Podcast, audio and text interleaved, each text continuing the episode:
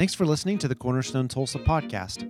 Our mission is to cultivate communities shaped by the gospel for the renewal of all things. You can learn more about our church by visiting cornerstonetulsa.org or by finding us on social media. This year, we're spending January through August working through the Sermon on the Mount in Matthew 5 through 7. We gather every Sunday morning at 9:30 and 11 o'clock, and we'd love for you to come and be part of our community. And if we can pray for you or if you have any questions, email us at hello at cornerstonetulsa.org. And with that, let's hop into this week's teaching. Good morning. Matthew 5 9. Blessed are the peacemakers, for they will be called children of God. Thanks. Please pray with me. Thank you, Lord, that we may find peace in you and your love. We, we pray that we may be used as instruments of peacemaking wherever you have placed us by extension of your grace and the sharing of your gospel. In Jesus' name we pray. Amen. Amen. You can be seated.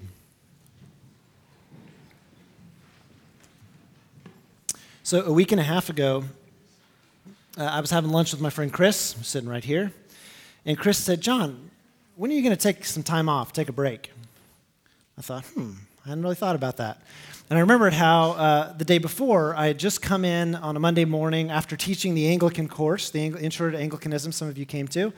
And it had been kind of like we, Emily and I had been sprinting as a family for six months, sprinting uphill. As you know, we had a big fall as a family, and then a big start to the new year. And the staff said, "Hey, when are you guys going to take some time off?" And I remembered how the week before, Emily said to me, "John, I think we're really due to take some time off." And I began to think, I wonder if the Lord's trying to tell us something.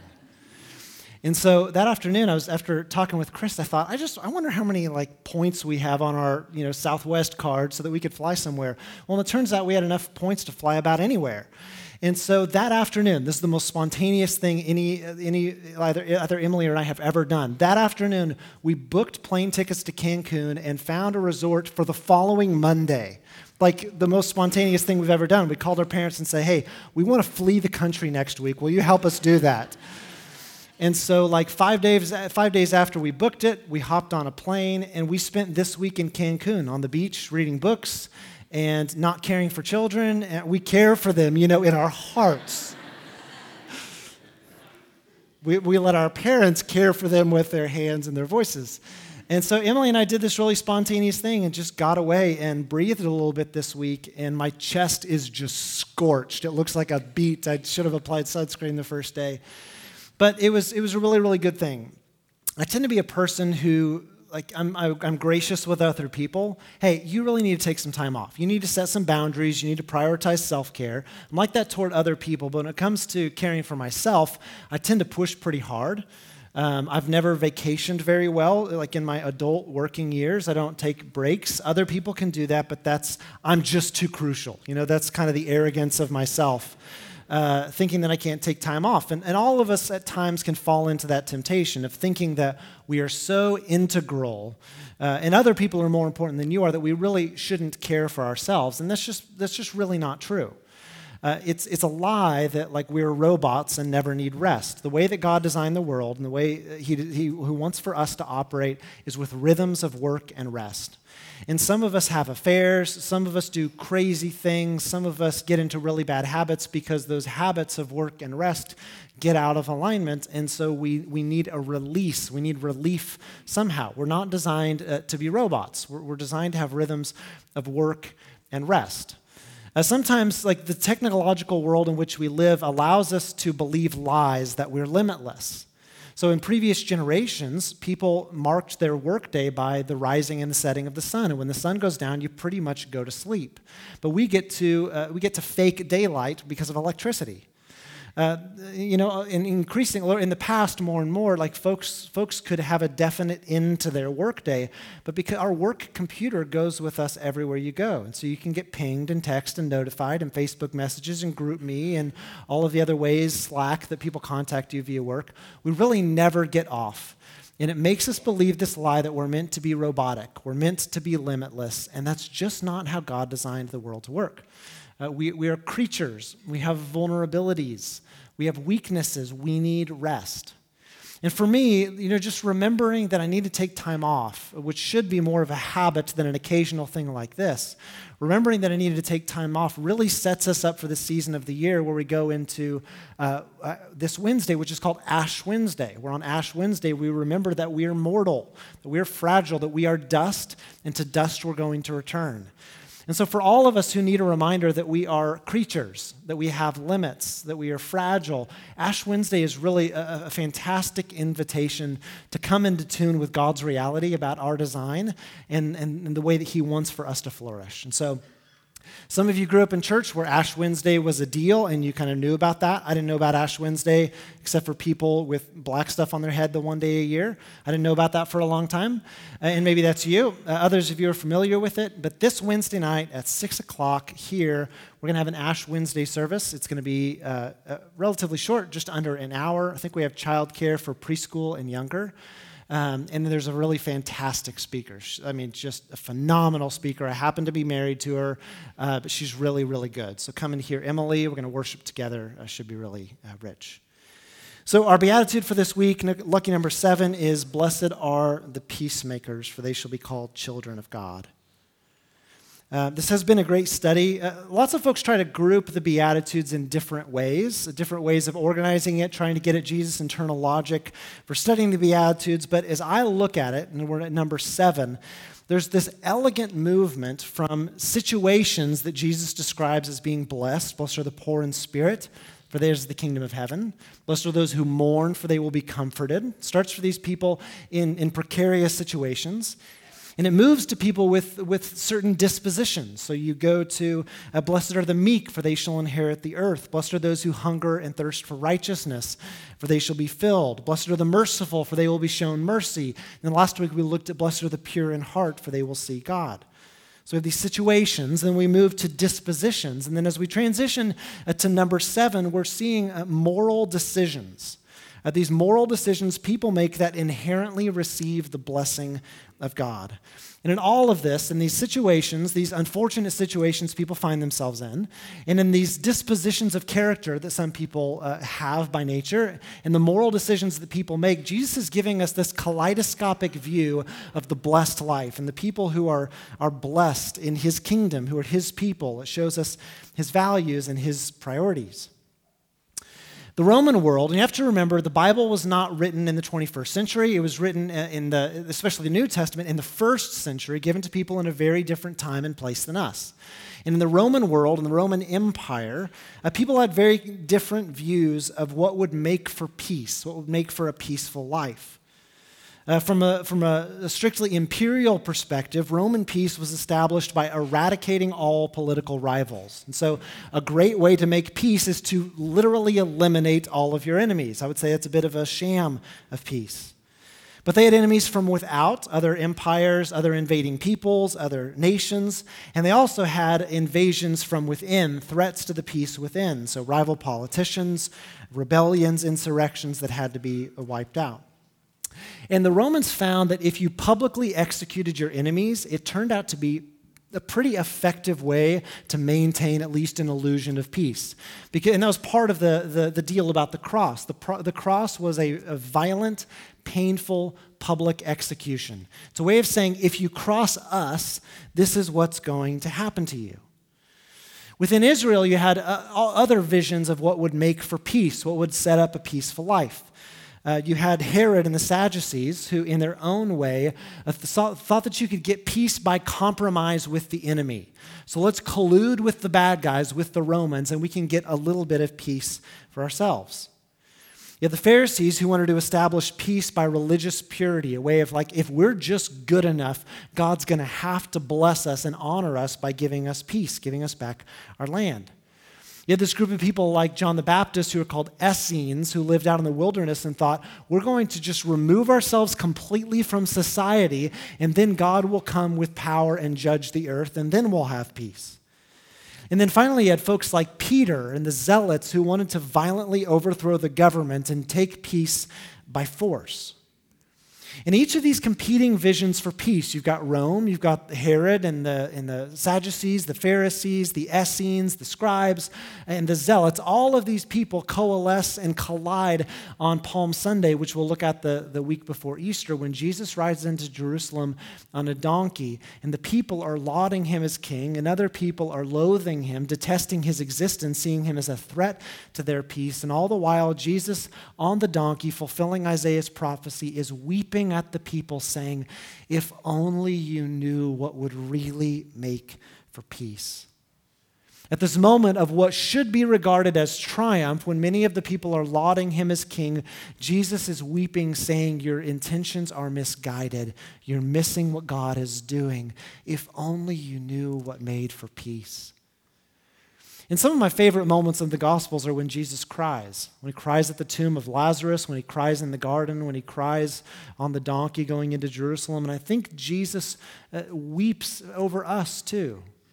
When we, in an effort to make peace for ourselves on our own terms, do stuff that is just misguided and mistaken and wrong, I think that Jesus weeps over the predicament we put ourselves in, saying, Brother, sister, if you only knew what actually made for peace. The Romans and then these various religious groups within Israel had pragmatic visions for peace. Pragmatic visions for peace. They asked themselves, What do I need to do to achieve my own vision of peace? And so the Romans, the Sadducees, the Pharisees, the Zealots, the Essenes, all of them were trying to, to, to answer, like, what, what is going to work? What's the thing that if I do it, I'm going to get peace on my terms? They're concerned with what works, what's going to get the job done. And so in their case, the ends would justify the means. And because they were primarily driven by what works, what would, what's going to get us the end that we want, peace on our terms, they were willing to compromise morally along the way. And so we see this really chilling scene when Jesus is taken before Pilate just before his crucifixion, where the people are pleading with Pilate, saying, If you release Jesus, you are being disloyal to Caesar. And they were willing to side with Caesar over Jesus if it meant getting their country back on their terms. But in the Sermon on the Mount and in this beatitude, Jesus presents a vision for peacemaking that is not primarily pragmatic, concerned about what is actually going to work, what's going to achieve peace, but one that's ontological, teaching you a new word this morning. Ontological has much more to do with who you are it's a vision for peace that is more about one's identity, one's nature, than about doing something that's actually uh, uh, going to work as its chief concern. Jesus' vision for peace is the people of the kingdom behaving in a particular way, not because it's in the most practical, not because it works in those pragmatic kind of terms, but because it's in our redeemed nature to behave like this. Jesus' vision for peace is grounded in who we are as his followers. Now, I'll have you note in, in the Beatitude that Andy read, it does not say, Blessed are the peacemakers because they get the job done. It says, Blessed are the peacemakers because they're just like their dad. Blessings on the peacemakers because they will be called children of God in these people who are behaving as peacemakers, in them and in their behavior, they are bearing and showing off to the world a family resemblance, demonstrating that they bear the character of their heavenly Father. Uh, while I was on the beach, I read uh, one fun book and one like interesting book. The fun book was all about Bill Murray, the Tao of Bill Murray, which was really fun, as I hoped it would be. The other one was this, and I had as much fun reading this as the Bill Murray one, called The Patient Ferment of the Early Church. And honestly, if you want to get a sense of some of my hopes and some of my vision for Cornerstone in the years to come, read this book. Uh, it, will, it will mess with you in wonderful ways.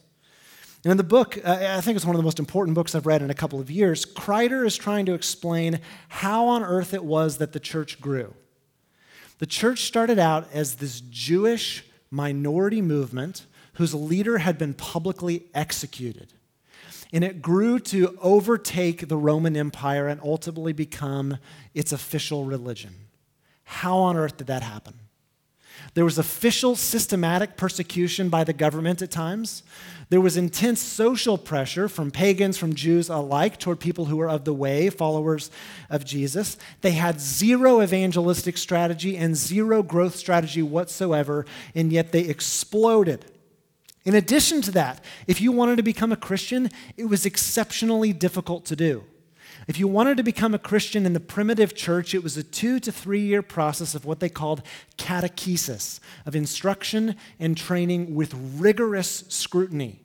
You weren't allowed to receive the Eucharist or receive communion until after you were baptized, which could take two to three years of intense training as, a, as an adult. So it was hard to get in. They were persecuted. It was a religious minority. They had no growth strategy, and yet they grew explosively. How did that happen, and why did that happen? That's what Kreider is trying to answer in the book. And in short, Kreider demonstrate that, demonstrates that the church was committed to the slow work of so deeply shaping the identity and the habits of individuals according to the way of Jesus. So, like, we're going to take this person who says they want to be a disciple of Jesus, and we're going to do a complete overhaul of their affections, of their longings, of their self of their of their of their self conception, of their allegiances, of what they've memorized, of their cultural habits. He called this overall their habitus. We're going to do such an overhaul that these people live in a way that is so compelling that the pagan around them, around them will see how they live and say, I've got to learn more. The church was so committed to uh, restructuring and reforming this Christian identity and habitus that it naturally attracted people. And in spite of the disincentives to becoming a Christian, the church grew. For early believers, uh, behavior flowed out of an anchored identity. And many of the Christians in the first centuries were not literate people. And so it was a largely oral culture. And in, their, in this oral culture, they had these phrases that they all memorized as a way of like, like triggering them to think about what they had learned in their catechesis. And one of the phrases that you see again and again in the writings of church fathers and mothers in early history is just, I am a Christian. And this phrase, I am a Christian, was so centering and clarifying. It, it, reminded people that who I am is by nature in contrast to the way that everyone else in, in, my, in my family, in my neighborhood, in my city are living. It was contrasted. It, was, it clarified their values and their choices were different than other people. I am a Christian, therefore I behave in this way. And for the early Christians, the, the in this way of that was unquestionably the Sermon on the Mount. It was probably every other page in the first hundred pages of this book that the Sermon on the Mount comes up. In all likelihood, the early church would have memorized it in its entirety. And when it came to training a disciple in the way of Jesus, it was training them in the way of the Sermon on the Mount. It didn't matter if it worked as an evangelistic strategy or a missional strategy. That was not their point. Their concern was not what's going to advance the gospel. Their first concern was what is faithfulness to our Christian identity. It didn't matter if you said you were a Christian, the proof was in what you did. This is Kreider, quoting church uh, leader Cyprian. He said, Beloved brethren, we are philosophers not in words, but in deeds. We exhibit our wisdom not by our dress, but by truth. We know virtues by their practice rather than through boasting of them. We do not speak great things, but we live them. So your words are utterly meaningless. Your words are utterly meaningless if your life, this was the conviction of the primitive church, if your life does not look like Jesus in the Sermon on the Mount. And so their, their training process, their, their catechesis for onboarding new believers was so rigorous so that their, their regular way of living in the world would tell a story about their identity in the God who saved them and had transformed them. The way that they lived was to tell a story about the person of Jesus. We do not speak uh, noble things, great things, but we live them, which sounds like First John. This is how we know what love is. Jesus laid down his life for us, and we ought to lay down our lives for our brothers and sisters.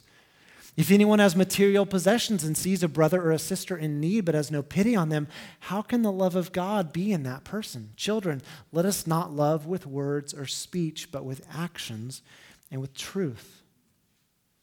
And wanting to transform the reflexive actions, the knee jerk behaviors of these people who would come under intense persecution the church developed this rigorous catechesis, this rigorous training program to onboard new believers. And chiefly, it meant studying the way of peace as it was found in the Sermon on the Mount.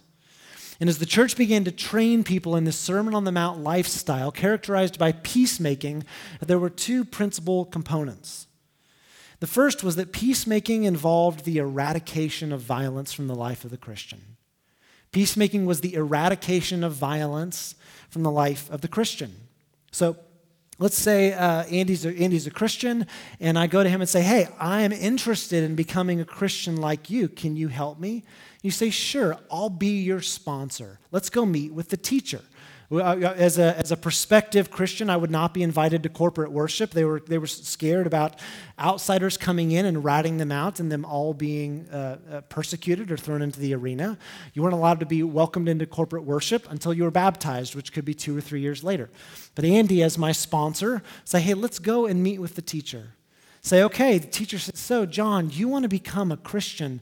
Let's see if you're really teachable. Let's see if you're really open to learning the way of Jesus. Let's start by talking about your vocation. Uh, are you a prostitute? Do you work in the arena? Are you a soldier who kills people on a regular basis? All of these conflict with our values, the values uh, uh against violence. If you want to follow in the way of Jesus, you need to quit your profession as a prostitute. You need to quit your job as a gladiator in the arena. If you're a soldier, you vow not to use violence or extort other people. And from the very beginning, there was an invitation to extreme obedience. You want to join? Like, we're going to start with your vocation. And the early church understood that the way of Jesus was utterly intolerant to violence. In the example of prostitution, we also often have sexual violence, things like rape, which was very common in the first century in the, in the ancient Near East. Uh, the, the church was utterly against violence to the vulnerable, and so it was not uncommon in the Roman world for unwanted babies to literally be thrown into the streets. And the, the Christians started the first orphanages because they went into the streets and picked up these unwanted babies. That's why the church historically has been against violence to the unborn, against abortion, because it, it, it, it breaks with our ethos of peacemaking. It's violence to the vulnerable. The church was against violence as entertainment, which in, in the first centuries in, in North Africa and throughout the Roman Empire uh, meant going to the arena to watch blood sport, to watch animals maim and kill people, or to watch gladiators kill prisoners. The church was against uh, violence as a form of entertainment.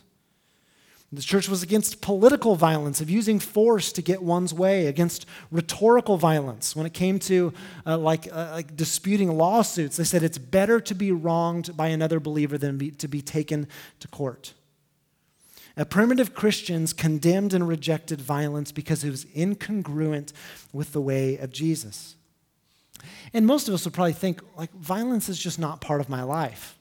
But, but we could ask ourselves in a more general sense in what ways might we condone or encourage or be entertained by or participate in different kinds of violence, of, of, of instituting our way by force. Really embarrassing example. Uh, this happened last week or, or, a week and a half ago. Um, uh, and forgive me for, for using so many parenting examples. For those of you who are not parents, I don't want to be annoying about that. But um, I, was, I was having the kids clean up the backyard. And one of my kids was, was doing something that was really annoying to me and not letting me get to part of this yard where like he'd made a little clubhouse fort thing. And he just wouldn't bend. He wouldn't let me do the thing that I wanted. And so the, the conversation transitioned from being me needing to get to this part of the yard to clean to me wanting to win because my kid is getting in my way. And you do, I do this thing, some of you who are parents have done this too, where you make threats that you know are empty and you like eh, you escalate the conversations in ways that you would be so embarrassed by 20 minutes later. Or if any other adults heard you do it, you would think, I am I'm just utterly ashamed. And I did this to my kid, and it broke his heart. It was violence. I compromised who I was. I compromised my sense of patience and identity. I made an empty threat that I absolutely knew I wasn't going to keep. I escalated the conversation in a way that scared him. I was using violence. It's rhetorical violence with a child. And all of us do this in one way or another. Things, things in life become about winning, and so we escalate because we're going to get our way, dang it. Where in your life is there this, this presence of violence, of, of establishing your way by force? Kreider. He said, Impatient actions do not produce what they promise. I found this to be true. I was trying to short circuit this issue with my kid, and I made it much worse. Impatient actions do not produce what they promise. Instead, impatient actions make things worse, bringing about massive misfortunes. Now, nothing undertaken through impatience can be transacted without violence. And everything done with violence has either met with no success or has collapsed or has plunged to its own destruction. One of the things Kreider said that was really fascinating to me was if you had to take a guess at what was the most often quoted passage in the Old Testament by the early church, you think, well, surely it's about Jesus. It's Isaiah 53, or maybe it's Psalm 23, or maybe it's, you know, some of the big ones that we all think about. No, the most often quoted passage in the Old Testament by the early church came from Isaiah 2. In the last days, the mountain of the Lord's temple will be established as the highest of the mountains. It'll be exalted above the hills. All nations will stream to it. People will come and say, Come, let's go to the mountain of the Lord, the temple of the God of Jacob. He will teach us his ways so that we may walk in his paths. The law will go out from Zion, the word of the Lord from Jerusalem. And then it gets interesting. He will judge between the nations and will settle disputes for many peoples. They will beat their swords into plowshares and their spears into pruning hooks. Nations will not take up sword against nation, nor will they train for war anymore. So come, descendants of Jacob, let us walk in the light of the Lord. Cyprian said, Which of us has not, doesn't have this memorized by heart? Everybody knew it. In light of this, he will judge the nations in light of the justice that God would ultimately administer on the earth, he said, we can reject the ways of violence. Peacemaking, learning the way of Jesus in the primitive church meant the eradication of violence. But second, peacemaking also included the administration of justice. Uh, this meant uh, chiefly care for the poor, uh, care for the prisoner, racial reconciliation, love of enemies the way that early Christians demonstrated to the world that their identity had been redeemed was through this renewed behavior, uh, chiefly through the administration of justice and care for the most vulnerable. Kreider. He said, then the Kreider here is talking about a person who's just on the edge of being baptized. So they've gone through rigorous vocational examination. They've memorized great passages of Scripture. Their whole way of life has been examined. But just on the verge of their baptism, they go under something called the second scrutiny, and they would be asked these kinds of questions. They said their way of life should be examined. Have they lived virtuously while they were being catechized, discipled? Have they honored the widows, visited the sick, fulfilled all good works? The leaders did not ask them about the candidate's orthodoxy, that was earlier, uh, about their mastery of doctrine, about their memorization of biblical passages, about their piety or their prayer life. All of that's already been done. On the edge of baptism, uh, they asked them, they did not ask them about many areas of distinctive Christian habitus that catechumens were attempting to masker. They didn't ask about the candidates' opinions and attitudes, for example, what they thought about poor people. They did, however, want to know how the candidates treated poor people. Actions said it all. Peacemaking meant the eradication of violence. Peacemaking also included the administration of justice as a regular part of the life of the Christian, their identity and their habitus. And the final extension of peacemaking was through prayer. If there was a place where the church exercised violence, they used that word violence, it was in prayer. They would go uh, with God in war, violent war against the principalities of darkness in this world. When the church got together, they were going to battle in prayer on behalf of, of themselves, on behalf of their families, on behalf of their city. And this was a church growth strategy. As a persecuted uh, minority, in a pagan culture that was utterly antithetical to your beliefs. It was extremely difficult to get in. The church did not give a lick about growing, they were indifferent to numbers. They were indifferent to pragmatics and what works. Well, we could soften the message. We could surely grow the church. And they had the opposite approach of what's going to work in getting the message out. What they were concerned with was faithfulness to the way of Jesus. I am a Christian. And faithfulness to the way of Jesus meant faithfulness to the way of peace as expressed in the Sermon on the Mount.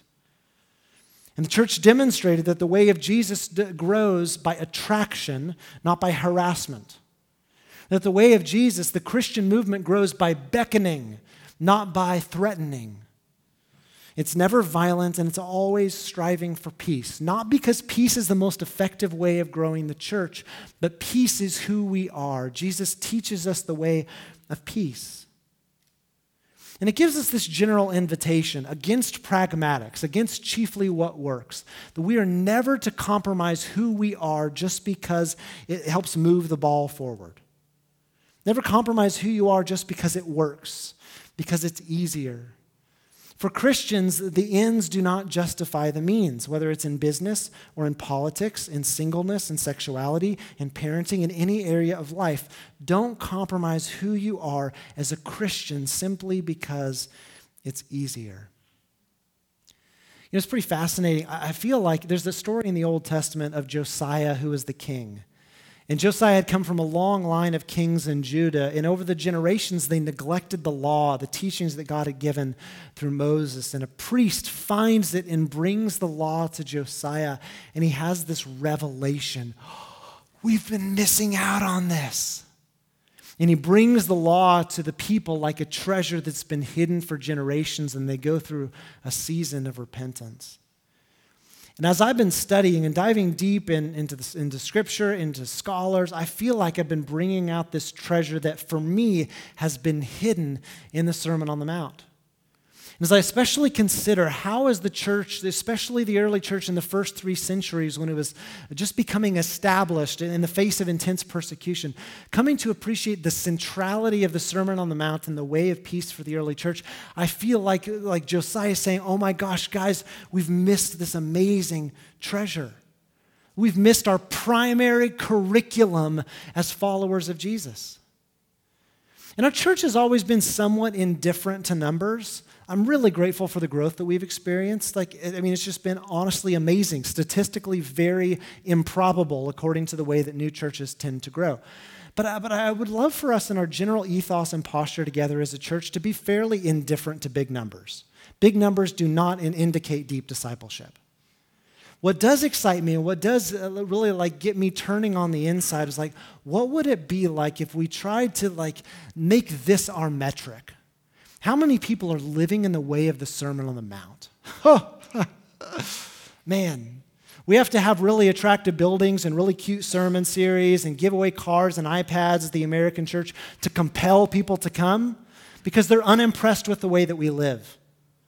The early church, in the face of strong disincentives to become Christians, uh, to, to maintain their Christian identity, exploded because their habitus, their personality, their identity, the virtues, the, the reflexive way in which they lived in the world was so compelling they just happened to grow. I would rather do that as a church, wouldn't you? Wouldn't it be great to not get drunk on our own wine and say, man, it's awesome. We had so many people here on Easter Sunday. Well, who cares? It's great, and I thank God for it. But wouldn't it be even more amazing to be a kind of community that was willing to commit to learning and embodying the teachings of Jesus in the Sermon on the Mount together? Wouldn't it be great to, to quit whining about like the, the role of Christianity in America or however we're going to fill our pews for the years to come and try to make church entertaining? Wouldn't it be great to give up all of those conversations, those pragmatic conversations about what works, and instead decide together, like we're going to leave the working part of it to the Holy Spirit and commit to each other. We're going to follow in the way of Jesus and look like what it means to be Sermon on the Mount Christians. That's way more entertaining that's way more engaging, way more costly, too. But, but, but if we're not in this to follow Jesus, what a tremendous waste of time. And I'll just say, I have no idea what it means. I do not believe that I'm the moral exemplar of the Sermon on the Mount in this community.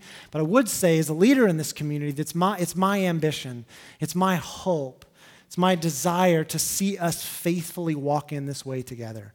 In the coming months, as we talk about love for enemies and praying for those who persecute you, and we talk about uh, lust and adultery and anger and murder, we talk about our public life and our private life, my admonition to you and encouragement to you is to be people who are open and teachable and ready to follow in the way of Jesus. and in that way bearing a family resemblance to the world. We've tried way too hard to entertain people and to make things work pragmatically. Maybe instead we actually counterintuitively need to turn inward and to turn upward and to learn from Him how to live like Him together. It's the way of Jesus, it's the way of peace. Unlearning our patterns of violence, of, of, of being limited by pragmatism, and learning from Him to, to develop an imagination of peace and joining the Holy Spirit in what He's doing and making more people like Jesus in the world. If that's your heart, let's, let's pray together.